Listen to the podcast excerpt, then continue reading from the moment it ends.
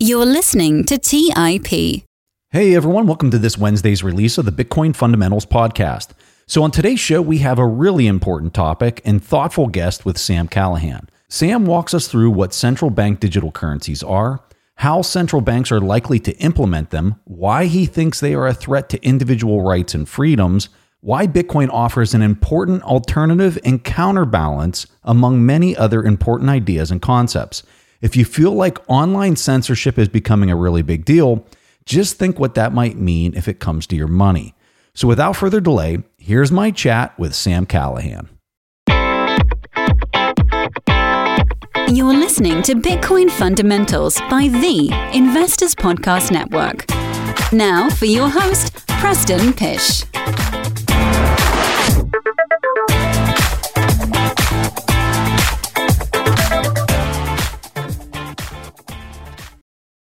Hey everyone, like I said at the introduction, I'm here with Sam Callahan. And Sam, boy, it's nice to have you back on the show. You always have such amazing things to share, and you're always out there writing and doing research. So I'm excited to see what you got for us. But welcome back to the show. Thanks, Preston. Happy to be here, man. Always a pleasure to talk to you. So I want to start off. You had a recent post that was a pretty big thread on the WEF front page of their website, and for people that aren't familiar, the WEF is the World Economic Forum. On their homepage, they were talking about the Ethereum merge front and center and really kind of talking it up. And you had this, I don't know how many tweets long, laying out all this research and analysis and like the history of the WEF and their involvement in talking about digital assets, Bitcoin, Ethereum, and the whole mix. Walk us through your thoughts and what, what it is you were trying to lay out. Yeah, well, the reason I wrote the thread was because obviously it was uh, interesting timing when the merge happened, and then immediately they already had an article ready to go on the World Economic Forum, and they plastered it on the front page. And Bitcoiners were appropriately kind of annoyed by that and kind of called it out as a weird thing because World Economic Forum is kind of the opposite of what Bitcoin represents and they're basically shilling ETH on their front page. But some Ethereum proponents kind of talked and said, you know, you guys are cherry picking. They also have written pieces about Bitcoin. And I just thought that was hilarious because I knew they had written pieces about Bitcoin over the last several years, but they just haven't been positive like this one about proof of stake and Ethereum. And so what I did was I went back to, you know, way back to all the times that they've ever written about anything about digital assets and basically collected them, read them, and basically laid it out to show that there's been a concerted effort from the World Economic Forum to discredit proof of work, to attack Bitcoin, and then promote alternative cryptocurrencies that are easier to co opt and easier to control. And so, really, what this comes down to is the merge. You know, they changed from proof of work to proof of stake. And when they do that, it leads to increased risks of cartel formations, of ability to pool capital together and influence the rules of the protocol of the you know the consensus mechanism. And so it leads to centralization and increased censorship risks compared to proof of work. And so you know underlying all of this is the world economic forum can't really control bitcoin. You know nobody can control bitcoin. That's kind of the whole point. It's decentralized. And the poorest vagabond and the richest tycoon have equal rights in the bitcoin protocol but in proof of stake, money is power. And World Economic Forum has a ton of resources and power and fiat. And they could just buy a bunch of Ethereum now and they would have a ton of stake and they would be able to theoretically alter the rules of the protocol if they desired, if they built a cartel with a bunch of other stakers. You know, that risk exists now. It's not to say that it's happening right now, but it exists. So when I look through all this past publication from the World Economic Forum, it's hilarious, honestly. So back in 2017, their first Bitcoin article, it's titled, In 2020, Bitcoin will consume more power than the world does today. And obviously, it's still up there, which is funny because they've been known to delete articles. But if you just like, my lights are on right now, it's 2022. So it's obviously not right. And Bitcoin has been shown to only use a fraction of the world's you know, less than 1% of the world's energy usage is right now and it's 2020. So it's obviously false. And so that gives you a sense of the expertise level of these people when it comes to Bitcoin, and yet they're writing about it. And so you go on to the next couple articles they've written in about 2018. Similarly, they spread misinformation about Bitcoin's energy use. One is from the Digiconomist, which is a central banker who has this very flawed model for measuring Bitcoin's carbon footprint that gets cited by all these central bankers, but it's wrong. You know, for instance, Ben uh, Ben Goggin or something over at Bitfarms, he wrote this article that kind of showed that when China banned Bitcoin and hash rate was cut in half, that model actually went up.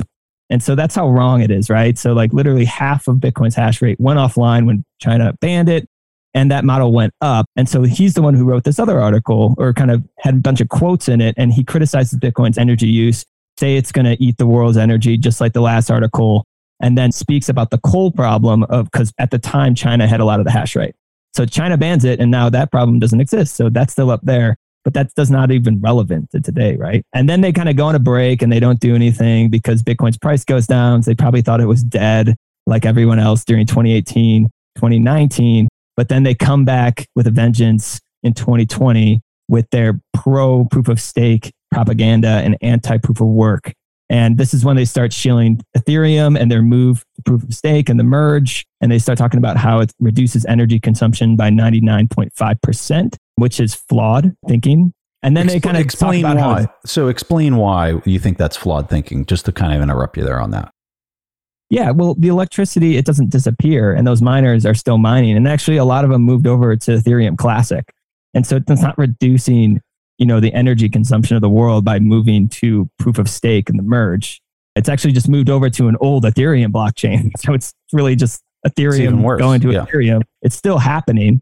And so it's not like this just like completely turned off and these miners worked, walked away. So it's just kind of flawed thinking to think that, you know, this is reducing the world's energy consumption. I even had like my governor of my state, he tweeted out like, congratulations, Vitalik, on the move to proof of work and reducing energy, the world's energy consumption by point, you know, zero two percent or something by moving to proof. And I was like, that's so flawed. It's still happening. You can literally see it. They just moved over to a different blockchain. So that's kind of what I mean. It's just kind of flawed thinking. But the most interesting piece of the World Economic Forum on Bitcoin that I found was called Unifying Cryptocurrency ESG Efforts to Boost Cryptocurrency Adoption. And it's there that they basically lay out their plans to band together their resources at the World Economic Forum and use the resources to attack proof of work, both economically, politically, socially. And they lay out their plans right there, right in the open. So they create this accelerator called the Crypto Impact and Sustainability Accelerator. It's called CISA. And some of the members of this are Andreessen Horowitz, which is the richest VC, crypto VC fund out there, to give you a sense of what they think about Bitcoin. In their state of crypto report they put out for 2022, Bitcoin is the largest cryptocurrency.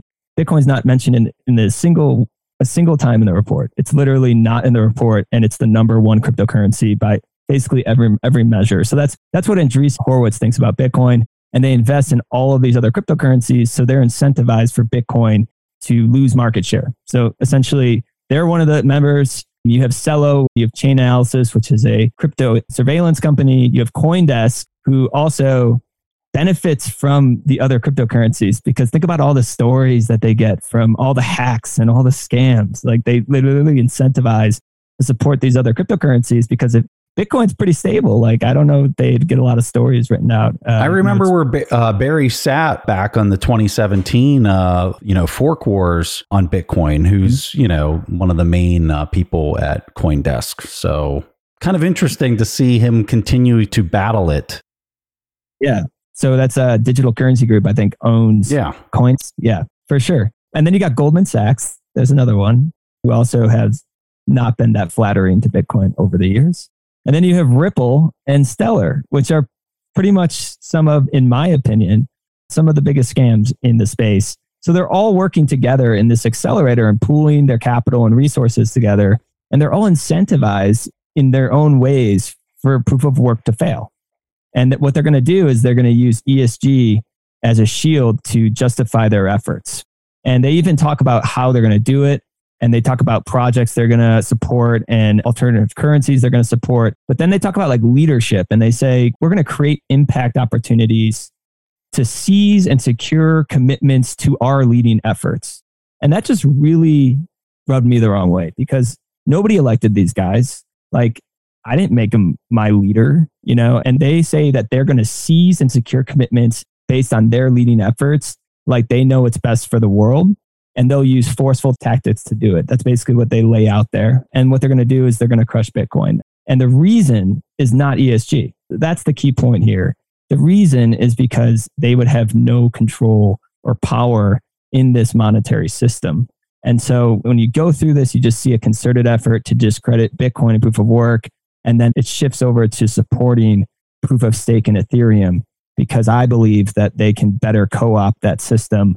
And when they say that, they won't say that out loud, but they'll say that it's because of the energy usage, right? And so that was where that came from. And I just think it's interesting. I always go through these things because they lay it out right on their website and you can just track it if you just go back far enough and, and find these articles. It's all about control. The whole thing is about control. And it, it, I guess the ultimate irony for me is, especially on Twitter, you see people that just kind of stand behind these really artificial narratives of maxi or don't you like the environment and these people that are just chirping these narratives on their behalf as the few puppeteers are kind of sitting at the top orchestrating everything in order to keep pulling the strings. So i'm going to go into a much deeper dive on proof of stake and how it functions and how it does blocks with Jason Lowery next week, where he's going to, he's coming out swinging. And I think he's going to have uh, some very in depth arguments around how it functions, why it provides all the control into the hands of a few, and how it's consolidating and centralizing forces only trend towards further centralization in the future. And it's going to be pretty comprehensive. So I guess I'll cover that with him more on the technical side but I really want to have these articles that you're talking about. I guess I, I can share the the thread that you're talking about here because it lays out each one of these articles. It does a great job kind of providing the resources that you're talking about, and I'll have that in the show notes for people if they want to check it out and give it in more detail. Let's go to central bank digital currencies. Because mm-hmm. when when we look at this merge, we look at the centralizing authority that now exists to control the direction of ETH, which is the biggest stablecoin token provider out there by a lot, at least today. To think that through the validation process, transactions can be included or not included based off of some of these validators and people that are running these validators, the few people that are running these validators, it becomes very concerning when you look at the central bank digital currencies. Walk us through your framework of how you think about these things in general, where you see it going in a five year timetable, how are governments going to issue their central bank digital currencies? Because I suspect you are of the opinion that they are going to do this. What it means from a privacy standpoint, just take us through all of it, Sam. Yeah look, like I, I started studying central bank digital currencies years ago. I've tried to read a lot of what the central banks have put out in terms of their research from the Bank of Canada to Bank of England, Bank for International Settlements, IMF, National Bureau of Economic Research, Fed. Like I've just kind of read a lot of, about it. And initially, the reason I did that was because I saw it as the number one threat to freedom out there. I see it as a potential tool of surveillance and a tool that could infringe on privacy, like you said, as well as lead to violations of human rights. And so I started to look into it very, very deeply. The more I looked into it, the less and less concerned I became about them because I think there's a ton of risks that lay at the feet of those who issue it, aka the central banks. So a lot of people focus on the privacy, and for good reason. It could potentially create like an Orwellian kind of future where they would be able to track all of our financial transactions. They would be able to see everything that we do, who we transact with, and they would use that metadata to kind of paint a picture of who we are as a person. And so already central 80% of central banks use big data and they use that for their economic research and to inform policy decisions. And so they're already using data and they just want more of it. So what, what data they don't have is if I just gave you a $20 bill, Preston, and then, you know, they don't have that data. And so they want to have everything. And what that would do, it would, it would allow them to basically do whatever they want in terms of changing monetary policy to more social policy or to push social agenda if they wanted to. And I don't know if you saw this thread. It was like Darren Feinstein.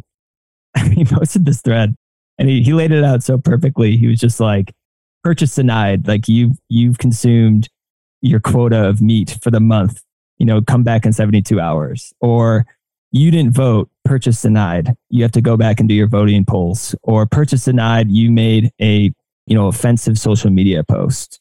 And so that's the kind of thing that could be enabled with a central bank digital currency. And not only that, but it could really remove the need for cash in society. And cash is one of the only ways that we transact with any kind of anonymity today. And so they were trying to remove cash, and people will say that they aren't, and they'll say they aren't. So in all their papers, they say, hey, this will complement cash. But when you keep reading all their papers, they basically assume that it'll be a cashless society. They always like include one line that says, don't worry, this will complement cash. And then the entire rest of the tone of the paper assumes that there won't be cash. And even their models that they run, they assume there won't be cash in the models you know, and that when they say, oh, we'll keep cash, well, going cashless isn't just happen, it's a policy decision. And so they're assuming that in some time in the future, there will be a policy decision that will move, remove cash completely. And if that's the case, then it basically entraps everybody into the system and nobody will be able to get out except there's Bitcoin. But you know, if Bitcoin didn't exist, they wouldn't be able to get out of the system. And so they can do all kinds of things. They can do negative interest rates if they want. They could do targeted stimulus checks. They could do expired uh, stimulus checks. So to stimulate spending, they say, hey, you got to use this in 30 days or you're not getting it. They we literally, we literally just saw that this week with China, right? Yeah. No, yeah. exactly. Yeah, where they where yeah. supposedly it was cash, you know, their digital CBDC yuan, and it had a duration or a time limit that you had to spend it by. Exactly. Like uh, China's been doing this since 2014, so they're a little ahead of the curve. We also saw an example of you know how this could go because China has a social credit system, and there was kind of banking protests happening throughout China, and when there was protests about it. They also have these health codes associated with the COVID lockdowns. So you know, if you're healthy, you're green, and if you're not, you're red. And and what they did for the protesters, you can't access trains, you can't access public transportation if you have COVID, if you have like a red health code or whatever. And for these people trying to just protest the banks and get on the trains to join the protest, suddenly their health code turned red. And so they couldn't access the transportation. And so that's the kind of power that these central bank digital currencies would grant these uh, these governments as well as central banks. And the thing is, they, they actually think that this is better. They think that they want the data because they're a public institution. And so they think people are worried about private companies and fintech companies having all the data because they can use it for profitable purposes, uh, you know, selling advertisements and stuff like that. But they assume that they're like benevolent and everyone trusts them because they're a public institution and they don't have, you know, there's no reason for them to use the data for profits. So we should have all the data. But we know that governments abuse data and have been spying on its citizens for the last, you know, 10 years uh, since the Patriot Act. I mean, we know this because of Edward Snowden and what he exposed. And so to think that this won't be used nefariously against the people, I think is very naive. And so that's kind of like the privacy component of this. But what I want to focus on is I think that this will actually be the nail in the coffin for central bank credibility. And I think it's because they'll completely botch this if they try to go ahead with a central bank digital currency. And they have no idea what will happen to the global financial system when to introduce a brand new asset with these characteristics and what it will do to the banking industry, what it will do to the capital flows, and we can get into that right now. But I, I don't know if I want. To No, I do want to go that direction. I think that I think that that's uh, the logical next step. Keep going.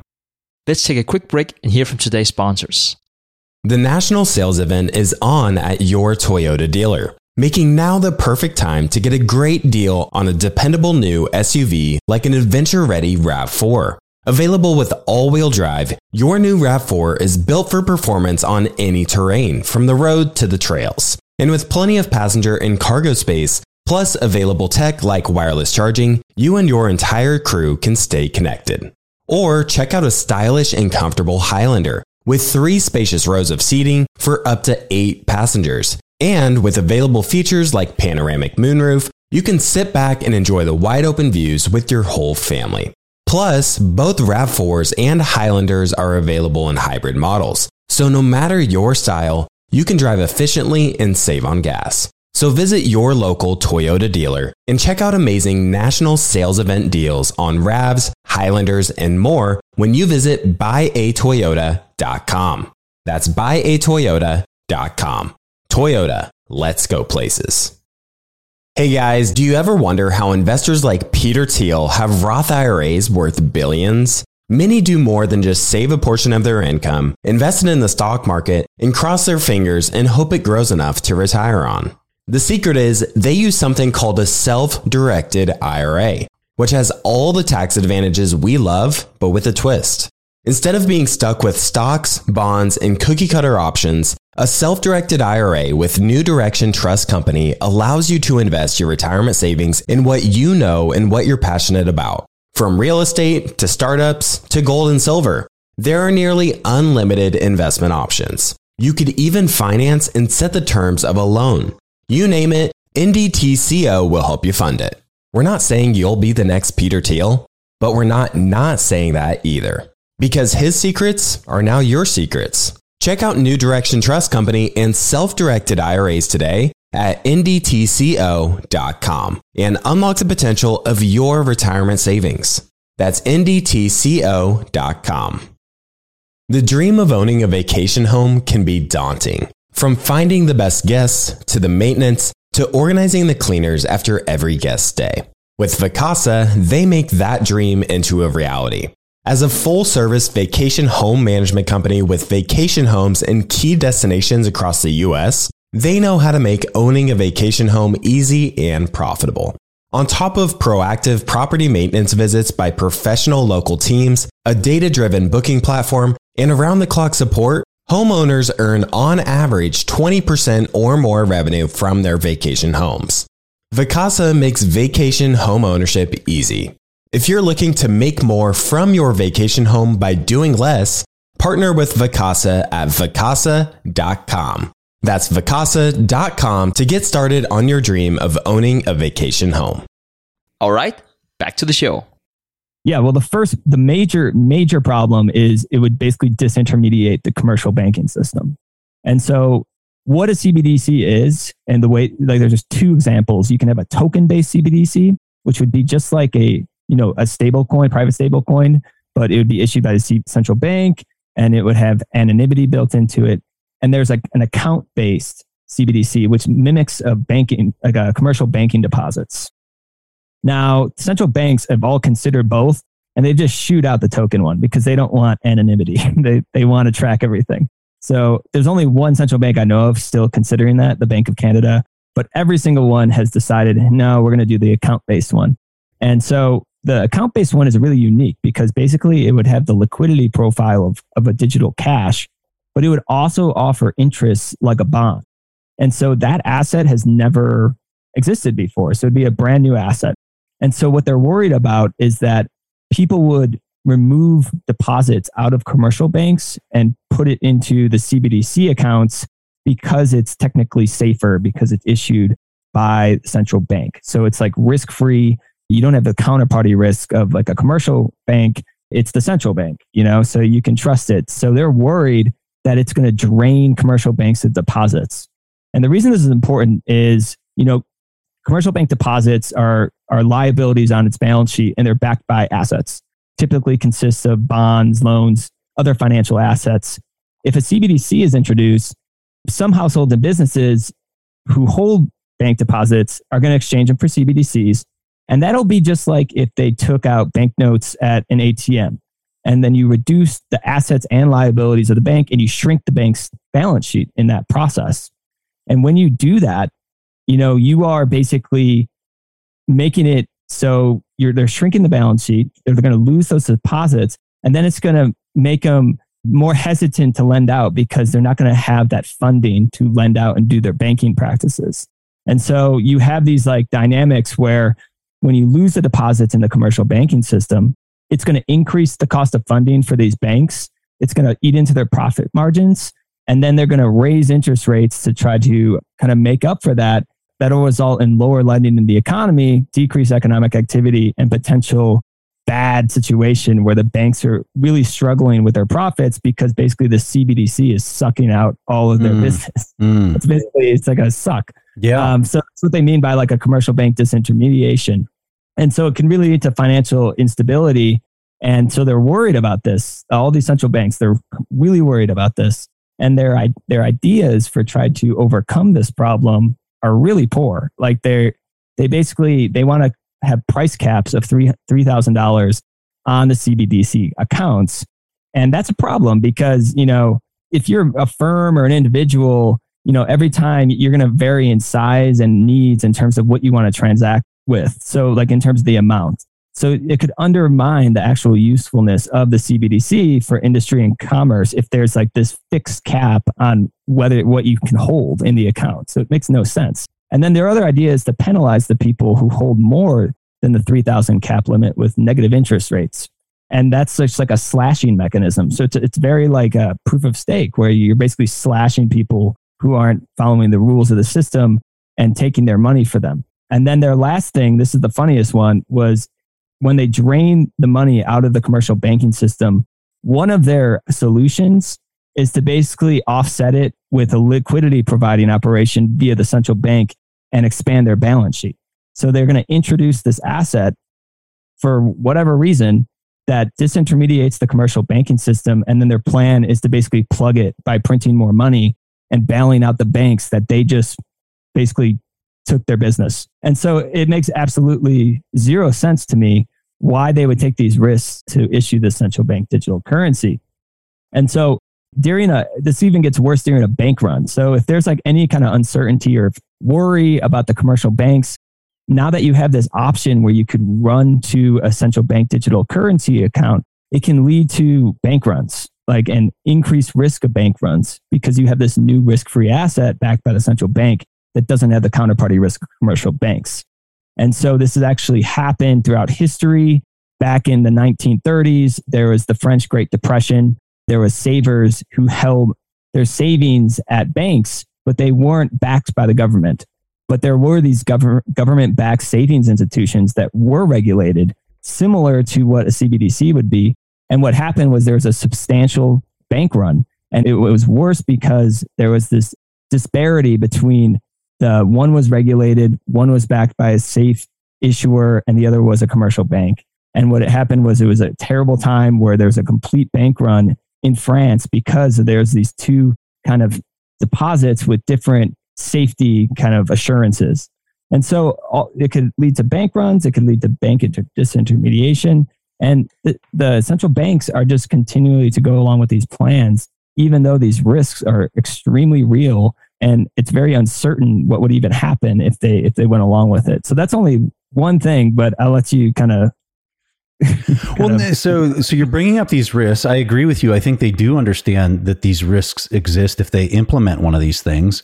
And so, as I'm thinking through that, I'm, I'm also kind of thinking: Are they going to be completely inept in their decision making because they're just there's so much analysis by paralysis happening at their level where they just can't even make a decision because they understand all these risks. And in the meantime, does that just allow the rest of the system to comp- continue to implode in real time as they're continuing to chew over all of this analysis by paralysis? Yeah, I mean, there's so many things to consider. And you're right. I mean, it seems like a massive waste of resources and time that they're spending on researching these things yeah. that seems to be looking for a problem. You know, it's a solution looking for a problem. They actually read a lot like ICO white papers from 2017, where they come up with all these problems and then they think they're smart enough to outdesign them. I get like deja vu reading them. the other the other thing is that the security risks of having all of the data in a centralized place. Oh, disasters. All the data. Yeah. So you have these like uh, vulnerabilities that could be exploited of the entire national financial system. And so, you know, you have sensitive data on an unprecedented scale. I think they're scared to death of that. Yeah, they should be. Yeah, they And should you know, be. You know, they're not good. Central banks are not good. There's been a history of hacks all over the place. The Federal Reserve alone detected 50 cyber breaches from uh, 2011 to 2015. And just this last July, this kind of went under the radar. But there was a huge Chinese espionage effort that got exposed in July. For the last decade, they have been infiltrating the Federal Reserve. And the uh, Senate Committee on Homeland Security blamed the Federal Reserve for weak data protection. And it was a, they were a victim of a decades long espionage effort, right? And so the Federal Reserve was unable to detect. They didn't have the policies and procedures in place. And even though they knew there was ties for these people to China, they continued to let them have access to confidential information. And so that happened just in July. And these are the people that we're supposed to give all of the data to. It's absolutely ins- insane to me. And so you're going to have this like potential of significantly increased centralization by storing all this data on a single ledger. And it just becomes a honeypot for cyber criminals to come after. And like, why wouldn't they come after it? You can literally attack the very money of a country. And then just like when Russia invaded Ukraine, Anonymous hacked the Russian central bank in weeks after. Like they made it look easy. They released 28 giga, gigabytes of data and 35,000 confidential files, just like that. I mean, I was not aware of that. That's yeah, crazy. I mean, like, so yeah, I know it's crazy. So that's the security is just another thing. So you Yeah. got bank disintermediation, you got the security. The other thing is uh, currency substitution. So like, like dollarization is a big problem in emerging markets, right? So like, if if Turkey right now is struggling to implement monetary policy as their lira is inflating at a rapid pace because everyone's all their citizens aren't holding liras, they're holding dollars. And so they can't effectively implement their monetary policy. When you have a central bank digital currency that can cross borders very easily, it could basically infringe on the monetary sovereign sovereignty of, of any kind of country, any country in the world. And so if there was a CBDC, like the IMF actually talks about this with Bitcoin and stable private stable coins, they call it cryptoization, where you have parallel money happening in economies and it could really cause financial instability and problems for the central bank, especially central banks that are that have high inflation and they've been proven to be incompetent where their citizens want to leave their currency uh, makes it really hard for them. But the exact same thing can happen with the central bank digital currency. And it could lead to basically one currency taking over, especially when you have these changes in uh, like arbitrage, arbitrage opportunities between interest rates of these central bank digital currencies because they are going to have interest rates attached to them. And so it leads to interconnectedness, leads to increased spillover effects that could happen when you have more interconnectedness because these CBDCs can be easily transferred. And so again, it leads to increased risk of financial instability because of these currency substitution risks. And then and let me I'll just keep going. No, The other yeah, one is- list them all. I'm, I'm writing them all down here. Just keep going. The other one's legal. Like these central banks don't even have the legal rights to issue these central bank digital currencies. I'm not a lawyer, but I read a, a couple uh, papers written by lawyers, and they say like, do central bank laws authorize the creation of central bank liabilities and the issuance of currency to the public in digital form? And like, no, they don't. And so you have 107 central banks uh, currently looking into central bank digital currencies. That's 95% of GDP only 23% of them maybe have laws that would allow them to issue them. Hmm. And, and so, you know, obviously that can change, but that's going to take time. Like you gotta, you gotta change the monetary laws, and some of it's like you have to, it's constitutional and stuff like that. So that's the other thing. And then the other thing's execution. Like, how do you? Oh, amen on you- that one. yeah how do you how do you assume that there's going to be demand for these central bank digital currencies nobody seems to want them these central bankers are writing all this research and papers and nobody wants them like what kind of i haven't met very many citizens that are really pumped about a central bank digital currency and not only that you got to build all the infrastructure you know hardware you know how do you do storage? You build a wallet what's the wallet look like? How do you distribute this like so that it's financially inclusive for older individuals who have a hard time with technology or rural individuals who don't have the access to it? And so there's all these kind of questions that come into mind. And the my favorite's the ECB because they say we are consulting the public, and it's great. We have great responses, and they did two public consultation periods. The first one was eight thousand responses. I didn't get to look at them because I didn't know about it at the time, but I read their report, and they were like, it was a great, great, uh, you know, there was so many of them. There's so much interest in this. It's great. Uh, privacy is their main concern. And they said, we're going to keep going with it. So then they had another consultation period. And this time I was aware of it happening. And you can actually, there was 18,000 responses in the second one. And I read 14,000 of these individual responses. I translated them. of course you them. did, Sam. Of course you did. It was they're funny. They're like, they're what you'd expect. They're not even, they're like, Yeah. no, we do not want this. Yeah. This is a terrible idea. We do not want to give you this power. This is going to be a human's rights. Basically, I'm just paraphrasing all of them because Yeah. I'd say 98% of that, of those feedback comments were just that. And then if you go to the uh, speeches that like Christine Lagarde and Fabio Panetta, who's uh, the head of the crypto ta- task force for, for the Eurosystem, they still are saying right now that, oh, it's a great, you know, it's such great demand for it. You know, they're basically gaslighting and saying that the amount of comments means that there's good Yeah, yeah, interest in this demand. It's, even though the comments themselves are like, no, like we do not oh want this. my God. So there's no demand for these things. And so that's where it's the difference with Bitcoin, right? Like Bitcoin's demand is grassroots because it's an actual good product that people want. Whereas this is just like, it would have to be top down and enforced. They've actually, they've said, how are we going to get the commercial banks to do this? You know, to help us spread this when it's going to disintermediate them and take their business.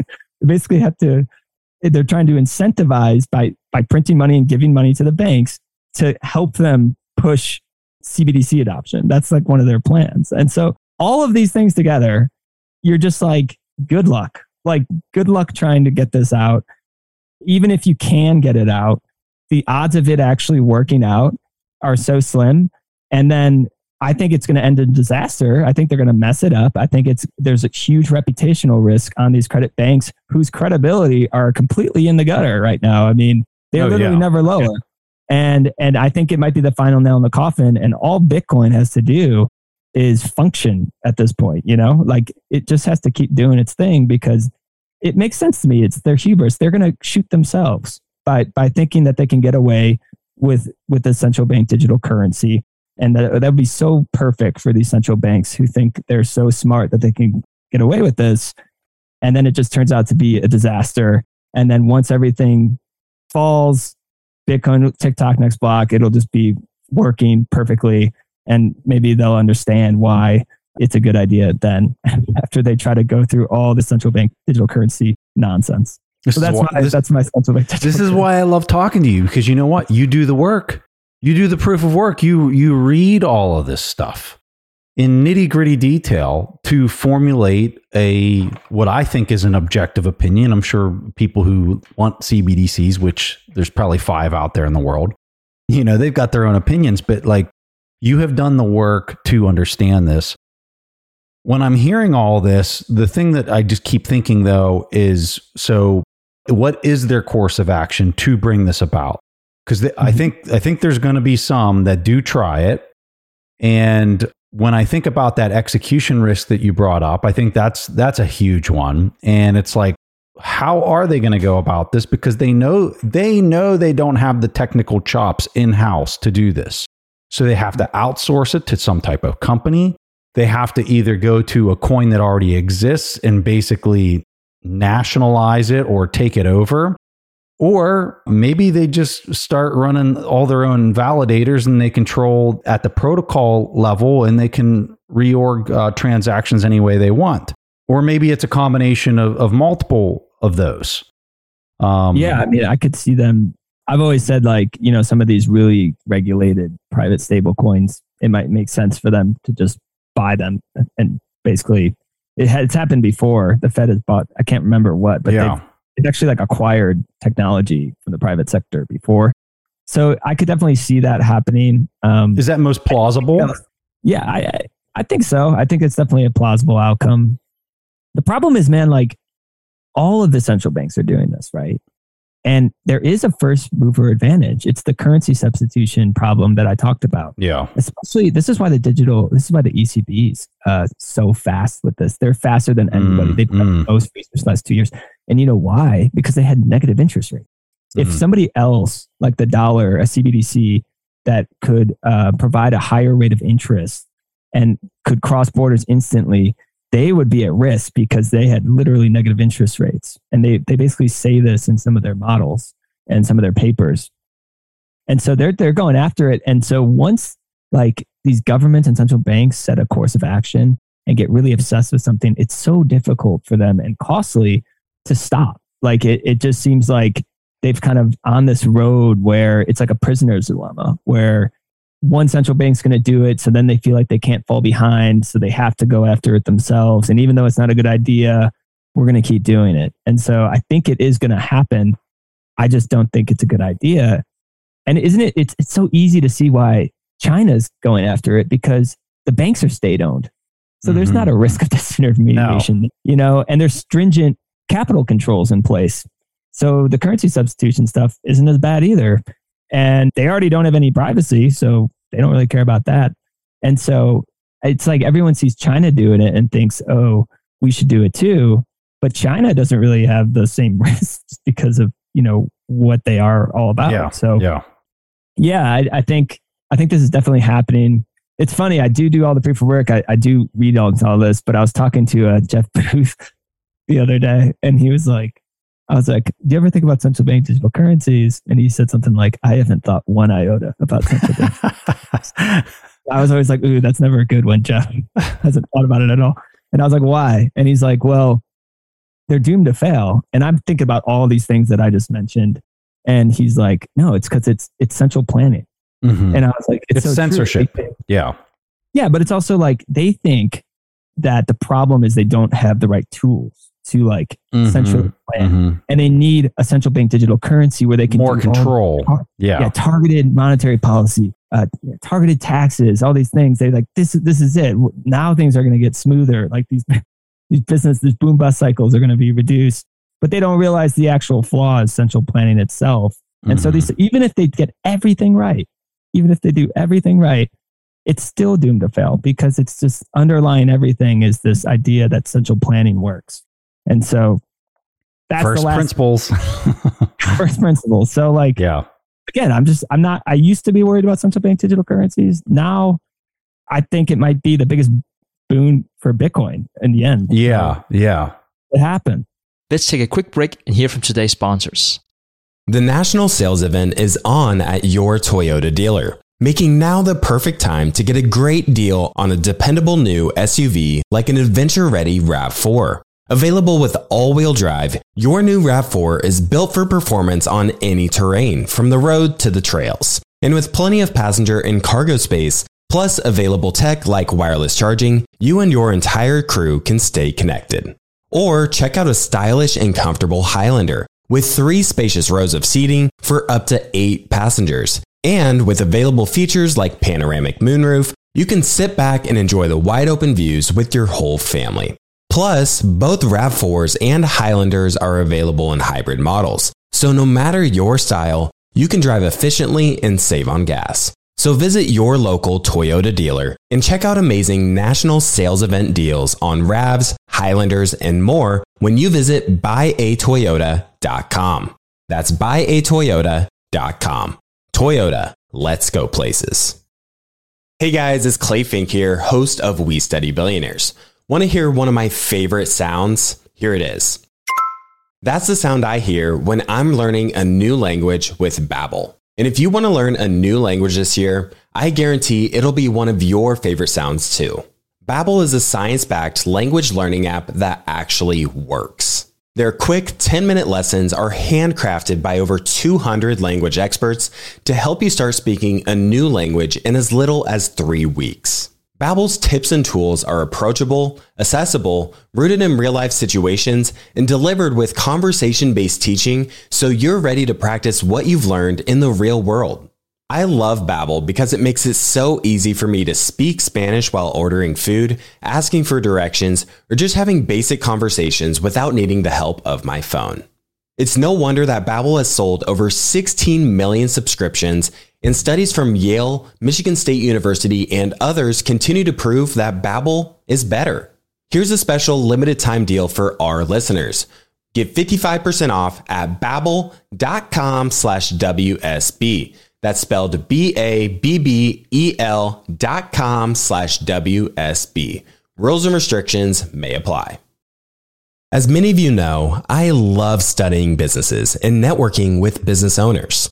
The more I've studied businesses, the more I've realized that starting and scaling your business is easier than ever because of companies like Shopify. Did you know that Shopify powers 10% of all e commerce in the US? Shopify is the global force behind Allbirds, Rothy's, and Brooklinen, and millions of other entrepreneurs of every size across 175 countries. Shopify is the global commerce platform that helps you sell at every stage of your business, from their all in one e commerce platform to their in person POS system. Wherever and whatever you're selling, Shopify's got you covered. Shopify even helps you turn browsers into buyers with the internet's best converting checkout up to 36% better compared to other leading commerce platforms. What I personally love about Shopify is that it's the turnkey solution to kickstart and grow your business, and they are totally committed to giving you the necessary tools to succeed as a business owner. Plus, they have an award winning customer support team there to help you every step of the way. Because businesses that grow, grow with Shopify. Sign up for a $1 per month trial period at Shopify dot com slash WSB. That's all lowercase. Go to shopify.com slash WSB now to grow your business no matter what stage you're in. That's shopify.com slash WSB. All right, back to the show.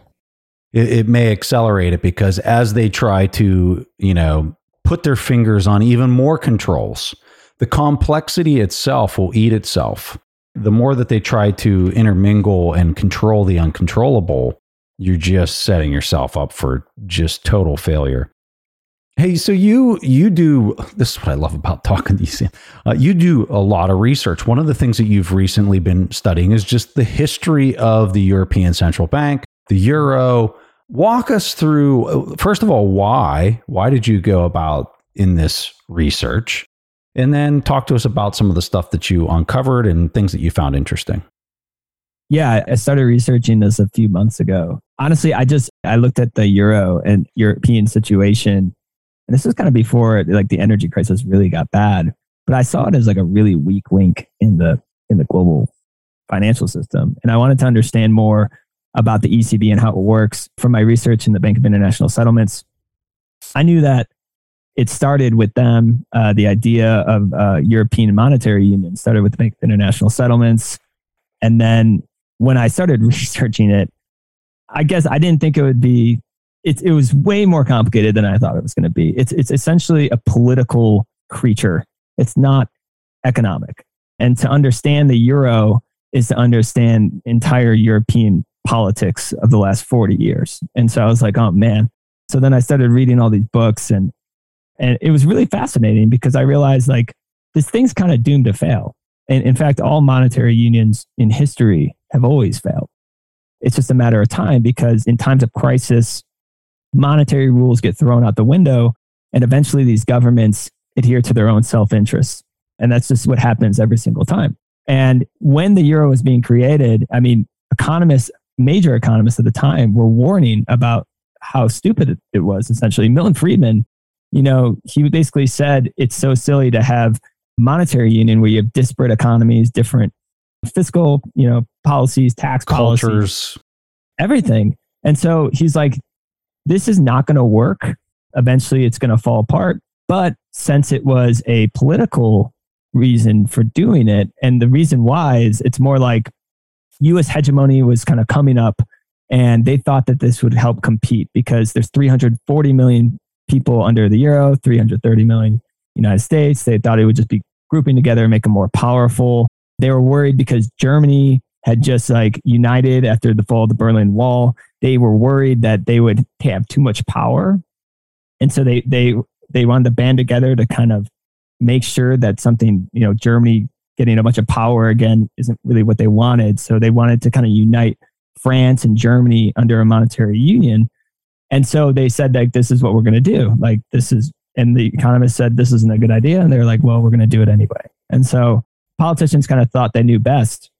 And then the real reason why I looked into the European monetary union and the euro is because I saw a ton of similarities between the European debt crisis of the early 2010s in terms of what's going on right now uh, with Italy and the peripheral countries and the debt problems and what the ECB is trying to do right now, which I think is like riding two horses, one ass, essentially, as they try to fight inflation and try to keep these yields down to prevent some kind of major default from happening. And the difference between back then and now is back then it was Greece, which was pretty small country. This time it's Italy, which is the third biggest economy in Europe. And, you know, the consequences are much more dire if something bad happens right now. And then the other major difference is the inflation. And that, that really constrains the central bank.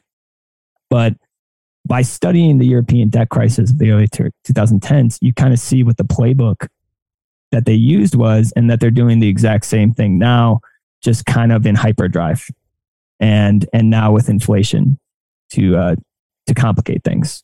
And so that's kind of why I, dug into it, and it was really interesting. And my TLDR is that wow, the ECB is in a really really hard spot right now. That's kind of putting it mildly.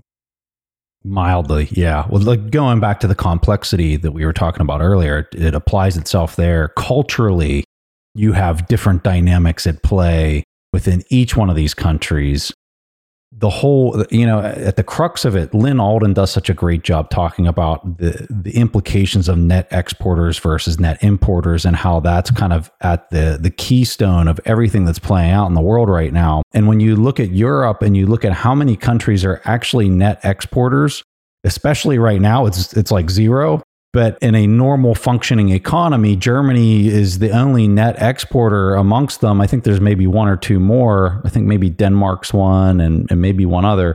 And so that dynamic is a huge stress point for the currency itself as they're trying to defend its value uh, in on this global stage and and how they're trying to defend it versus countries that are just total net consumers and it just puts this this political you know headbutting in place.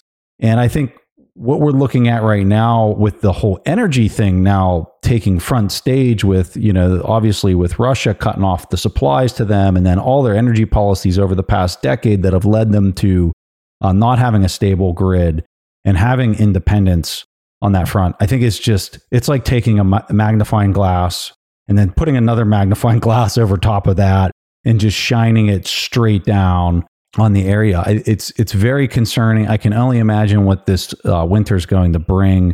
You know, I obviously don't, and as as you don't either, want any type of difficulty for anybody around the world. But as I'm looking at the situation, it is very dire. It is not looking good, and it, and I think it's something that is going to have a ripple effect into the rest of the world as we just go into the next two quarters. I, I just I can't even imagine what this is going to bring and what it means. And and then you just overlay not to not to go too long here, but then you just overlay where we're at with the credit markets and how they're literally have been pegged down to zero, just jam packed like a spring down to zero percent since the financial crisis, right? And now all of a sudden, everybody stops trusting each other, and you got this energy thing playing out, which is going to just keep these inflation prints sky high. And when you're looking at that disparity and that and that negative spread between inflation, which is your reality, and where these yields are at in their in their credit markets, it's a checkmate type of situation. I had this question at the end of the show, but I'm going to just ask it right now. Are we in the end game? Is this the global end game that everybody's been talking about since the global financial crisis? Because I know where I stand and I don't want to answer because I don't want to bias or anything like that. I think you already know what my answer is, but I want to hear what your answer is. I mean, I was just talking to my roommates about this. It just it just seems like there's one thing after the other that are just kind of combining right now to create this perfect storm. I mean, the Japan news today about the valuation of the yen. You know, the fact that all the, the how fast the Fed is raising rates right now and the pressure that it's putting on the European Central Bank as well as the BOJ and their currencies, it's kind of scary, man. They those are all these currencies are losing value at such a rapid rate right now. And then you got the debt on top of everything. And that's why like it gets so annoyed at like the Fed presser the other day and not a single question about the debt levels. And they talk about keeping these rates high. And I'm like, good luck. You know, like uh, you got zombie companies in the United States, and then you got all of these other sovereigns around the world with debt levels up to the ears. How are you going to keep rates up at these levels for too long? How is but, nobody asking about the debt spiral? Right? How are they not asking about this? And uh, do they not get an invite if they're that type of person that's going to actually ask a hard question? Or like, what's happening in these pressers? How is it not coming up? How is it these layup questions? I think that they, yeah, they would risk their their jobs, but you know, yeah. at some point, somebody's got to do it. Uh, you know, like somebody's got to sacrifice themselves and ask these questions because uh, it's ridiculous honestly. Somebody's got to ask the hard questions to these central bankers. But unfortunately, I think you're right. I think once they ask one hard question, they're kind of they're out, and then that's they bring in somebody else who's going to just ask the right questions. But you know, one thing that I would say in terms of is this the end game right now? I think there is this like underappreciated possibility of coordination, and actually, one central bank coordination as well as government coordination is. I think that's what we're kind of hearing today from US officials and, and Japan officials about, you know, maybe we'll see some kind of coordination there. I know Ben Bernanke said that they can buy foreign uh, sovereign bonds if they need to. It's in their charter or whatever. And so you could be this situation where the Fed becomes the lender of last resort for the world. it just becomes more centralized. You know, that could be the next ultimate bubble. And now, so be- who's so who's paying for that with their buying power? Right? If, if the, yeah, if, if the U.S. is stepping in to save other countries at this point, to defend the global system, right? Like we're incentivized to do that, but we're also there. There's somebody that has to pay a price. There has to be an expense. You can't, you know, it, the aviator in me comes out. You can't have lift without corresponding drag on the airfoil, right? Did you see that there was like this like video of like uh, some Clinton symposium, and they were yes. talking about like where are they going to get the money for these ESG? And then the oh my god, like, we'll find it. We found seventeen trillion, trillion. For, for COVID. Trillion, we'll so trillion. That's what, that's what I think about that question, man. I'm like, they just don't even think about. It. She was that. serious as a heart attack. We're we're talking about one of the guests that was on the stage. She made a comment that like, uh, so where are they going to get the the funding for all these ESG net zero by 2050 things that everybody's talking about. And her comment was well we found we found 17 trillion to pay for covid. We we just got to do something like that. I, so like yeah i don't think we're like led by serious people and, and they don't seem to think about these things. But again like so one of the things i've been studying is the plaza accord of 85 and everyone always says like, "Oh, can that happen?" And it gets brought up every so often. I, I read this tweet from this currency guy, and he was like, "Yeah." The plot. This was like three years ago. This tweet was written, but it said like, "Yeah, everyone always brings up the Plaza Accord and inflation, and both never happen." So, and then I was thinking like, well, if inflation's here, what are the possibilities we have another Plaza Accord? For those who don't know, it's it's where G5 nations got together and coordinated to devalue the dollar, and there's different theories about why the US wanted to do that. But all I'm saying is that there's a possibility that there's some like coordinated effort. And there was one answer from Jay Powell at the presser where you unless you know about the Bank for International Settlements in Switzerland, he basically said, he said, well, every month we go and we talk to other central banks behind closed doors and we talk to them and see and coordinate, and cooperate with each other and try to uh, align their policies. And so that was like one, I've never heard him talk about that in, in a presser. And so that's, that's the one thing I'll say. Obviously, things look dire. We might be in the end game. I don't know. Can they kind of keep this going with some kind of coordinated effort? Maybe. That's kind of what I would say to that. Well, and, and so let's say let's let's run the scenario that next month we just start to see disgusting numbers in the economy we're going through, it's very clear we're then going through a recession. and you're seeing just all the the economic energy being sucked out of the system. You see instead of these inflation prints, let's just say that you start to see deflationary prints kind of manifest themselves in short order. They have to step in. They have to step in in some type of meaningful way because for something like that to happen, something is very substantial has to break down.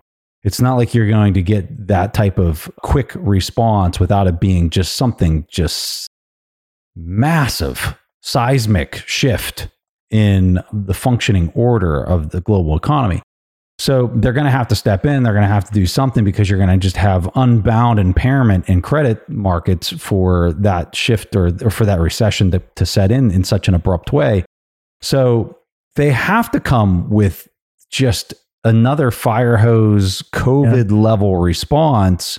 And, bigger, and, right? and probably bigger and like I just don't know how you hold it together. And I don't know how how you would expect the bond market to because think about it prior to covid they couldn't they couldn't find inflation if they tried it was like it was like this mythical creature now all of a sudden everybody saw what happens when you expand broad money the m2 and so if they step in with the fire hose and all this printing like that bond market's going to be looking at and saying oh my god if the last go around was expanded by this amount and it gave us these numbers in the inflation gauge like whatever this next round is it's going to be that and maybe more and i think you just see credit yields explode yeah. and then i mean even today like i the, it's crazy the i mean the the volatility uh, the last couple of days and yields it's crazy been crazy so that's why, like right now, uh, you know, it seems like possible, like this whole yen thing, and couple that with what's going on in Europe. Like, it's those two things. It just seems like they could combine together and cause that that response yeah. um, that we're talking about. And when that happens, because I, I, still don't think they connect the dots uh, between what happened uh, in terms of their fiscal and monetary policies. I don't know if they've actually they still blame it. They have to. They have to. Yes, I mean it's a inflation was complex with the pandemic, and there was definitely supply side issues that are causing it. But I think they just they still think that most of it is like that. Uh, it, that that was the cause of it. It wasn't. It wasn't yeah. the fiscal. It wasn't the stimulus. I think there's still people that I think that we can just print money and not have these problems. You know, the MMT crowd and stuff like that. So I don't, I, regardless of what they think, I know the credit markets are sniffing it out, and it's they're totally seeing it. Well, the the, the interesting thing is, uh, again, Europe right now, you got the ECB, who was kind of forced to start to raise rates because every other central bank was raising rates, and the euro was tanking as a result. As, as well as there's fear of recession, which is another reason why there was downward pressure on the euro. But all the other central banks were raising. So then the, the Christine Lagarde comes out and says, yeah, we're going to raise rates. Italian bond spreads spike just for the mention of it, right? Yeah. Which, which leads them to announce a unlimited buying, the bond buying tool, just like Mario Draghi. I, I honestly, I just don't know what the ECB is doing. Like they are screwed because of the fundamental design flaws of the euro. The fact that all these other governments could spend money and they have no control over them and they're still trying to fight inflation. And you can't really blame these governments for spending money because of this energy crisis, but they're doing it, right? Yeah. And so I'm trying to keep track of all of these governments, like the UK, you know, 180 billion, 6% of GDP. Germany is printing 95 billion euros. Sweden and Finland have like bailed out, uh, given liquidity facilities to utility companies worth 33 billion euros. Switzerland has, has bailed out energy companies. Austria's 500 euros a year till 2024 for all that's that's two or three or four billion euros. Greece just announced something. Netherlands just announced something. I mean, they're all printing and and they're trying to bring in inflation. So I just picture Christine Lagarde's like they're trying to bring in inflation. I love that. that was what she's supposed to do. And so you um you know, have you seen like Vegas Vacation, like Chevy Chase? Have you yeah, seen that movie? Of course. Yeah. Yeah. So there's a scene where he's going through Hoover Dam and he's like, he's walking and then he like pokes out a, a pebble off the wall of the rock and then a spring starts yeah, and he yeah, sticks yeah. his bubble gum in it. And that's what I picture. It's like Lagarde sticking her bubble gum in it, and then another leak springs, and then she's got her finger on it, and that's like the inflation. And then she's like rolling over German bonds to buy Italian bonds, trying to keep that Yeah. in, in check. And then she's like over her shoulder, she's just like, I got an unlimited tool too. Everything's gonna be okay. It's kind of like it is. all It's together. crazy. it's ridiculous. I mean, like, so when I look at that and I just and I see that, I just don't see. I, I see these central banks are all going to go the same route Yeah. eventually. Like they haven't had these like really dire energy crisis that had, had uh, justified these printing right now, I just see it. It all leads to the same place, which And, is and if people think that it can be, if people think it can be contained regionally, I think they're kidding themselves. They don't understand how interconnected the world is. Like, it's not like it's just going to happen in Europe and it's not going to spread to other parts of, of the planet. Like, the world is so interconnected at this point through commerce and trade. Like, you're not able to just contain it in one spot and think that it's that's crazy talk. This is the, this is the last question I got for you because you're a very astute observer of your environment. What is the one? uh, what is what is one of the most important things happening right now that you think a lot of people are missing or not paying attention to? I just immediately go to Bitcoin. beyond beyond the I mean, like, obvious, beyond the Let's obvious go, like- for people in the community. Yeah, No, but like specifically with Bitcoin, you know, I've held through, you know, 2018, 80% drawdown. I've seen this before, and there's a lot of similarities between these bear markets. And I think what people are missing is that the amount of building going on is incredible yeah, during the bear markets. And it sets the stage for the next bull runs.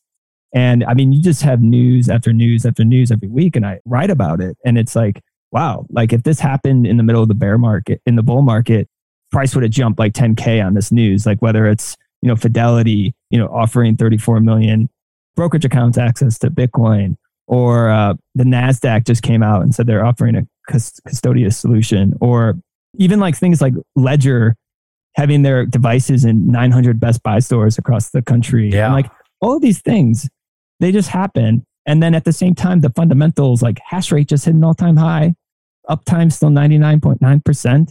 You know, the security of the network's never been higher. Long term holders as at an all time high. So the, the conviction, the base of convicted hodlers is growing and never been higher and is holding more Bitcoin than ever before. And that sets the stage for the next bull market. So, you know, people get just so hung up on the price. But where I'm looking, it's just like the exact same thing of 2018 and 2019, where I was like, Mhm. hold on, all of these things seem so bullish from a from a health of the network and growth of the ecosystem. And the only thing that's lying is the price right now. And then you look at the the rest of the world, like we're talking about all this stuff. That's the chaos right here. The chaos is the traditional financial system. Bitcoin is beating like a steady heart, just block after block. And that's like the change in mindset there is all this volatility is a result of the credit based system that we've had. And, and, and Bitcoin's just there doing what it does. And it's going to be there. You know, right now, everyone's, you know, every normal person, they're all talking about inflation now. Like Bitcoiners been talking about inflation way too long, but now everyone's talking about it. And um, they're in their house and they smell smoke and they're sniffing. And they're at the point they're sniffing and being like, do you smell something? Like, but when the fire, when, when things on fire, they're going to look out the window for an escape and Bitcoin's going to be there like on the ground, like a trampoline and it's going to function perfectly and it's just going to be there for them. And that's all it has to do is just exist Mhm. um, as this unsustainable other system kind of eats itself or collapses under itself. And so that's that's what I'll say people are missing right now. It's just you know get get off the price chart and start uh, kind of looking at the fundamentals. And you know not to like pump Bitcoin or anything, but that's literally what I think people are missing right now. That's why we call the show Bitcoin Fundamentals. Sam, thank you so much for uh, coming on the show and making time and just always bringing so much knowledge with you. Give people a handoff where they can find you. I know you're active on Twitter, but also if there's any uh, articles that you've recently written that you want to highlight, we'll have them in the show notes. Just uh, give people a handoff. Yeah, so I, I write for our Swan Private. Uh, Swan Private's just I work for Swan. I don't. I'm an analyst at Swan. I, it's a Bitcoin financial services company, and I work for our Swan Private where I do a lot of the research. And Swan Private's just high net worth individuals. They come to Bitcoin and they're just like, I need somebody to hold my hand. And so we get like a dedicated rep. They have different needs than a retail client. So we help them with all kinds of things like trust, business, like whatever they need.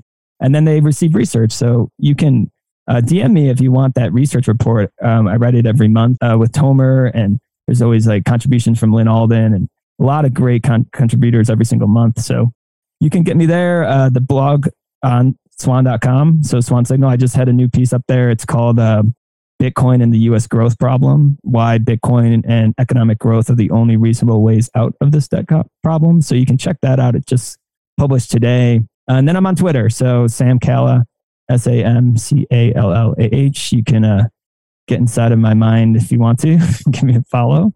Um, but yeah, that's where I spend a lot of my time uh, talking to all these other great Bitcoiners and and thinkers who are who are thinking about these uh, hard problems that we face, and maybe we can find some solutions. We will definitely have links to that. We'll have links to Swan. Sam, thanks so much for uh, making time. This was really fun. Hey, man, thanks for having me on. Big fan of the show. I learned a lot from you. So thanks so much. If you guys enjoyed this conversation, be sure to follow the show on whatever podcast application you use. Just search for We Study Billionaires. The Bitcoin specific shows come out every Wednesday, and I'd love to have you as a regular listener. If you enjoyed the show, or you learned something new, or you found it valuable, if you can leave a review, we would really appreciate that. And it's something that helps others find the interview in the search algorithm. So anything you can do to help out with a review, we would just greatly appreciate. And with that, thanks for listening, and I'll catch you again next week. Thank you for listening to TIP. To access our show notes, courses, or forums, go to theinvestorspodcast.com. This show is for entertainment purposes only. Before making any decisions, consult a professional.